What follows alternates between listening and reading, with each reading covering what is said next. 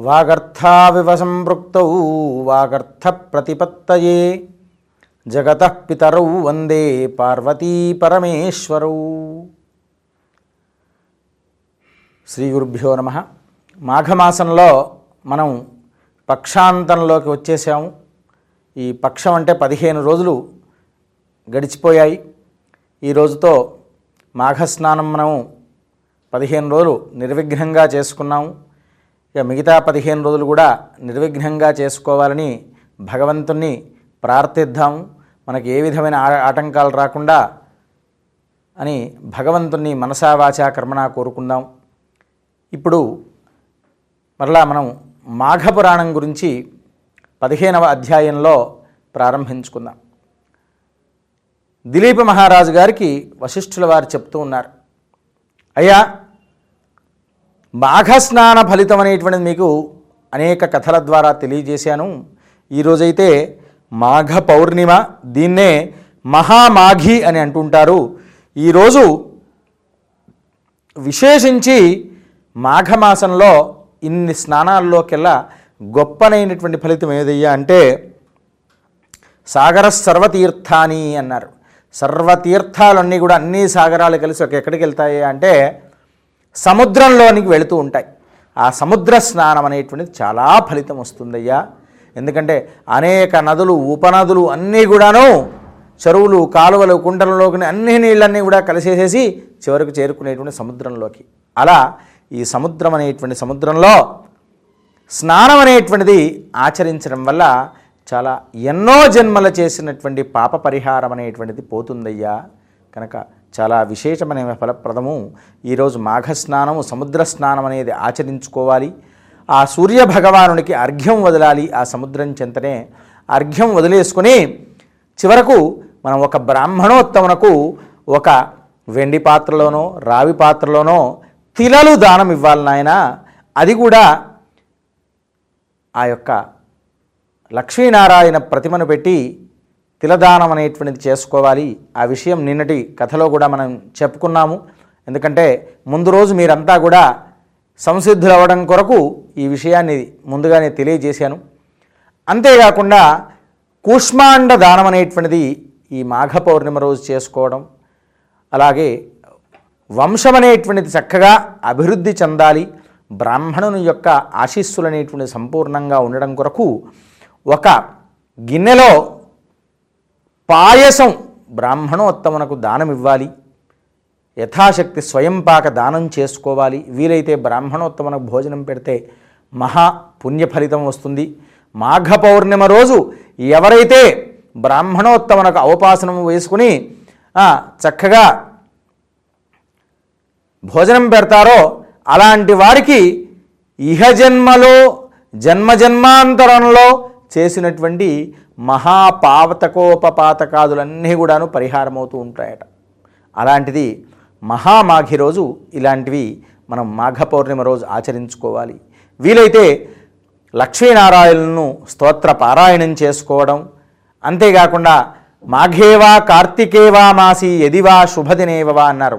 మాఘమాసంలో కానీ కార్తీక మాసంలో కానీ ఈ పౌర్ణిమ రోజుల్లో సత్యనారాయణ స్వామి వ్రతం చేసుకోవడం వల్ల అక్కడ దక్షిణాయనంలో ఇక్కడ ఉత్తరాయణంలో సత్యనారాయణ స్వామి వ్రతం చేసుకోవడం వల్ల మనకు ఎన్నో జన్మల చేసినటువంటి పాప పరిహారం అనేటువంటిది కలుగుతుంది అని చెప్పారు. ఇవన్నీ కూడా సుమా మాఘ స్నానం ఆచరించుకొని చేస్తేనే ఫలితం. కానీ మాఘ స్నానం ఆచరించకుండా ఎంత తీర్థయాత్రలు కానీ వ్రత నియమాదులు కానీ ఏవి చేసినా ఫలితం అనేది ఉండదయ్యా అని చెప్పారు. మాఘస్నానం అనేది ఆచరించుకోవటం వల్ల అంటే కనీసంగా మాఘ స్నానము మూడు వందల అరవై ఐదు క్షేత్ర దర్శనాలు చేయాలి మాఘ స్నానం చేసి అన్నారు. జన్మ ఎత్తిన తర్వాత. అంటే ప్రతిరోజు క్షేత్ర దర్శనం అనేది మనకు సంభవించకపోవచ్చు. ఎప్పుడు వీలు పడితే అప్పుడు ఒక నదీ స్నానం అనేది పర్వదినాల్లో వెళ్ళడం స్నానం ఆచరించుకోవడం దగ్గరలో క్షేత్రం ఉపక్షేత్రాలు ఇలాంటివన్నీ ఏకంగా ఉంటూ ఉంటాయి. ఉదాహరణకు మనం విజయవాడ వెళ్ళాం కనకదుర్గ అమ్మవారిని దర్శించుకుంటాం ఆ పక్కనే మంగళగిరి దర్శించుకోవడం ఆ తర్వాతనే పంచారామాల్లో ఒకటి రెండు ఆరామాలు దగ్గరలో ఉన్నాయి చిన్న తిరుపతి ఇలాంటివి అనేకానేకంగా ఉన్నాయి. అలాంటివన్నీ కూడాను దర్శించుకోవడం వల్ల మనకు పుణ్యక్షేత్రం వల్ల అంటే తీర్థ దర్శనం క్షేత్ర దర్శనం వల్ల పాపం అనేది పరిహారం అవుతుందనేటువంటిది చెప్పారు.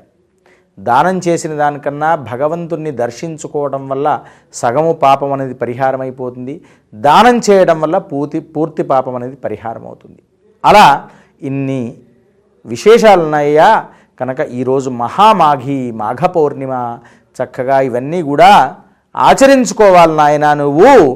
నీ యొక్క రాజ్యంలో కూడా ఇలాంటివన్నీ కూడాను చక్కగా ఆచరించుకునేటట్టుగా చేయు నాయన. ఈ మహామాఘి రోజు ఎవరైతే ఇలాంటివి మనం చెప్పినట్టుగా ఆచరిస్తూ ఉంటుంటారో అలాంటి వారికి ఏ కోరిక కోరుకుంటే ఆ కోరిక నెరవేరుతుందయ్యా అని చెప్పారు. ఇందులో భాగంగా నీకు ఇంకొక మరొక కథ చెప్తానయ్యా. పూర్వం జరిగినటువంటి కథ అని అన్నాడు. ఓ బ్రాహ్మణోత్తముడు ఉండేవాడు. అతను బ్రహ్మనిష్టా గరిష్ఠుడు చక్కగా సంపూర్ణంగా వేదశాస్త్రాలు అధ్యయనం చేశాడు. ఎక్కడికి వెళ్ళినా దాన ధర్మాది కార్యక్రమాలు చేస్తూ ఉండేవాడు. ప్రతినిత్యము కూడాను అందరికీ ఉపకారం చేయడమే ఆ యొక్క బ్రాహ్మణోత్తముని యొక్క ధర్మం.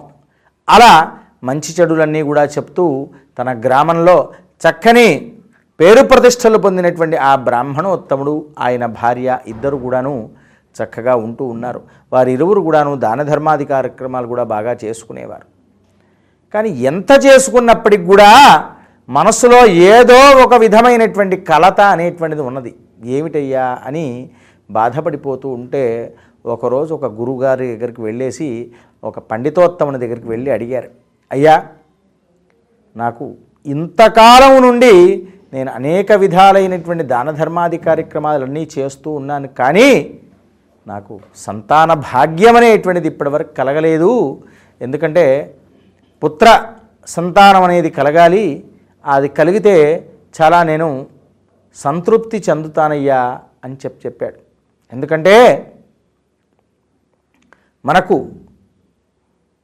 పితృతర్పణం వదిలేవాడు ఒకడైనా ఉండాలి వంశవృద్ధి అనేది కలగాలయ్యా అది నా యొక్క కోరిక తప్ప మరేమీ లేదు అనంటే అప్పుడు చెప్పాడు కదా నీవు నమో నారాయణాయ అష్టాక్షరీ మంత్రము నీవు తప్పకుండా పఠించడం వల్ల నీ కోరిక నెరవేరుతుందయ్యా అని చెప్పాడు. సరే అని చెప్పేసి అప్పుడు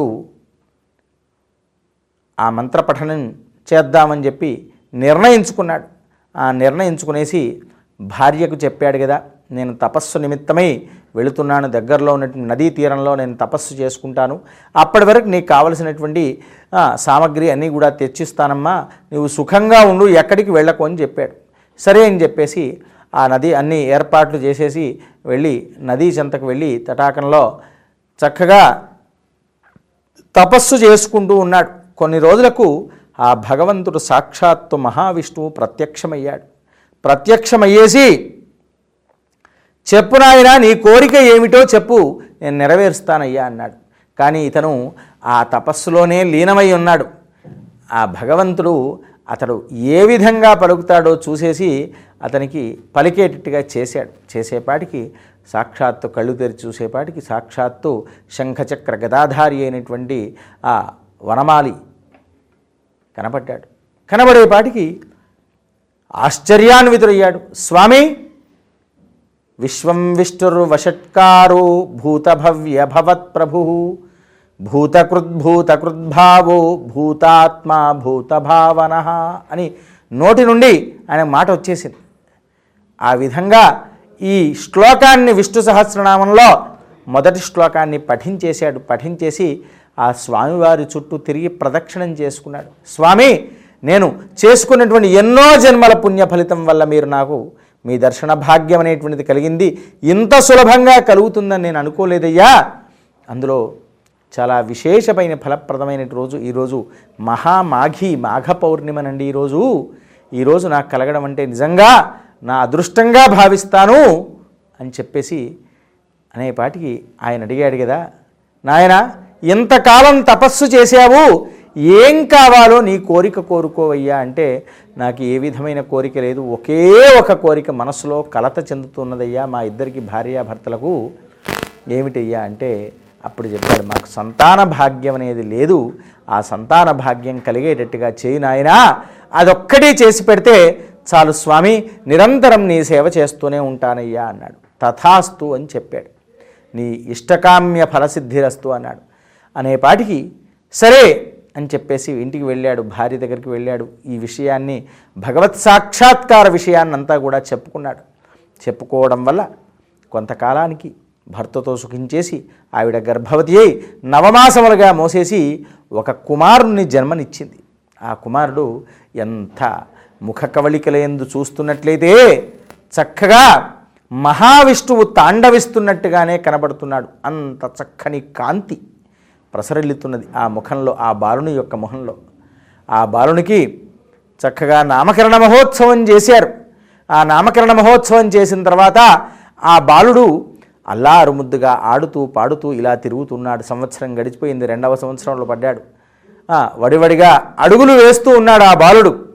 ఇలా అడుగులు వేస్తూ ఉండుండగా త్రిలోక సంచారి అయినటువంటి నారద మహర్షి తిరుగుతూ తిరుగుతూ తిరుగుతూ ఈ చక్కని బ్రహ్మనిష్టాగరిష్ఠుడైనటువంటి బ్రాహ్మణోత్తముని ఇంటికి వచ్చేసాడు వచ్చేపాటికి ఆ బ్రాహ్మణోత్తముడు బ్రహ్మయజ్ఞం చేసుకుంటూ ఉన్నాడు సంధ్యావందనం అయిపోయింది బ్రహ్మయజ్ఞం చేస్తూ ఉన్నాడు.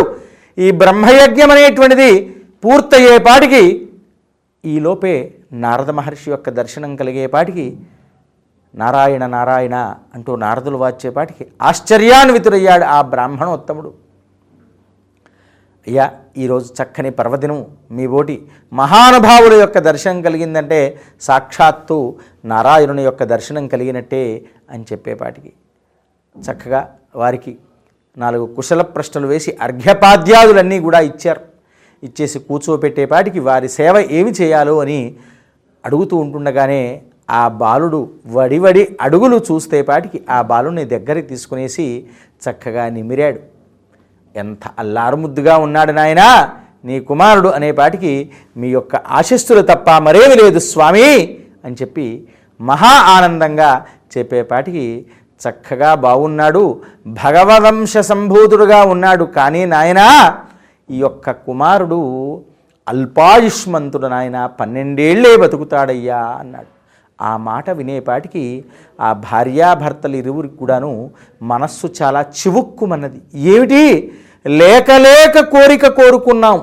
ఆ కోరిక ఒక్కటే భగవంతుని ఇంత తపస్సు చేసి కోరుకుంటే స్వామివారు చెప్పారు నీ ఇష్టకామ్య ఫలసిద్ధిరస్తు అన్నారు. నా కోరిక నెరవేరింది అనుకున్నాను. వచ్చాడు జన్మ అబ్బాయి జన్మనిచ్చాడు. ఇక కావలసింది ఏముంది దైవకార్యం తప్ప మరేమి లేదు కదా అనుకున్నాను. ఇలాంటిది సంభవించడం ఏమిటి అని చెప్పి చాలా బాధపడిపోతూ ఉన్నాడు. ఇలా బాధపడిపోతూ ఉంటుంటే ఏ చేయాలో తోచలేదు. ఇలా సంవత్సరం గడిచిపోతూ ఉన్నది. భార్యకు చెప్పాడు అమ్మా ఎక్కడ పోగొట్టుకుంటామో అక్కడే మనం మళ్ళీ వెతుకుతే దొరుకుతుందని సామెత చెప్పారు. కనుక మనం ఎక్కడైతే ఏ స్వామి చెంతనైతే మనకు స్వామి వల్ల ఈ కుమారుడు జన్మించాడో అతని చెంతనే మనము మళ్ళీ నేను తపస్సు చేస్తాను. ఎందుకంటే అష్టవర్షం బ్రాహ్మణం ఉపనయేదన్నారు ఎనిమిదవ ఏట బ్రాహ్మడికి ఉపనయనం చేయమని శాస్త్రంలో చెప్పారు. కనీసం ముందుగా చేసిన గర్భాష్టమం అన్న ఏడేళ్ళకు చేసిన పొట్టలో ఉన్న సంవత్సరంతో పాటు పోల్చుకుని ఏడేళ్ళకు చేసినా కానీ అయిపోతుంది. ఆ తర్వాత ఐదేళ్ళే బతుకుతాడు బాలుడు. వేదాధ్యయనం కూడా పూర్తవదు ఏమిటి ఏం ఉపయోగం అల్పాయుష్మంతుడయ్యి కనుక ఆ భగవంతుని యొక్క ఎవరి అనుగ్రహం వల్ల పుట్టాడో ఆయన అనుగ్రహం వల్లనే వీరికి పూర్ణాయుష్మంతుడయ్యేట్టుగా మార్గం చూద్దాము తల్లి. ఇక నీవు బాధపడకు అని చెప్పి తన శిష్యులందరికీ కూడాను ధైర్యంగా వచనాదులన్నీ కూడా చెప్పి ఆ గురుపత్నికి చక్కగా చూసుకోమని బాలుణ్ణి బాగా చూసుకోమని చెప్పి వారికి కావలసినటువంటి సర్వవిధ సామాగ్రిలన్నీ కూడాను ఏర్పాటు చేసి తాను తపస్సుకు బయలుదేరాడు. మరలా గంగానదీ తీరంలోకి నేను తపస్సు చేసి ఈ బాలుడికి పన్నెండు సంవత్సరాలు పూర్తయ్యేలోపు స్వామివారి ఎప్పుడు ప్రత్యక్షమవుతారో ఆ లోపు నేను వచ్చేసి బాలునికి పూర్ణాయుష్మంతుడు అవ్వడం కొరకు కోరుకుంటానయ్యా. తల్లి నీవేం బాధపడాల్సిన పని లేదు అని చెప్పేసి సర్వవిధాలైనటువంటి ఏర్పాట్లు చేసి తాను బయలుదేరాడు. ఆ తర్వాత ఏమి జరిగిందో అనేది మరుసటి రోజులో కథలో మనం మనం చెప్పుకుందాం. స్వస్తి ప్రజాభ్య పరిపాలయంతాం న్యాయేన మార్గేణ మహిం మహిషా గోబ్రాహ్మణేభ్య శుభమస్తు నిత్యం. లోకా సమస్తా సుఖినో భవంతు.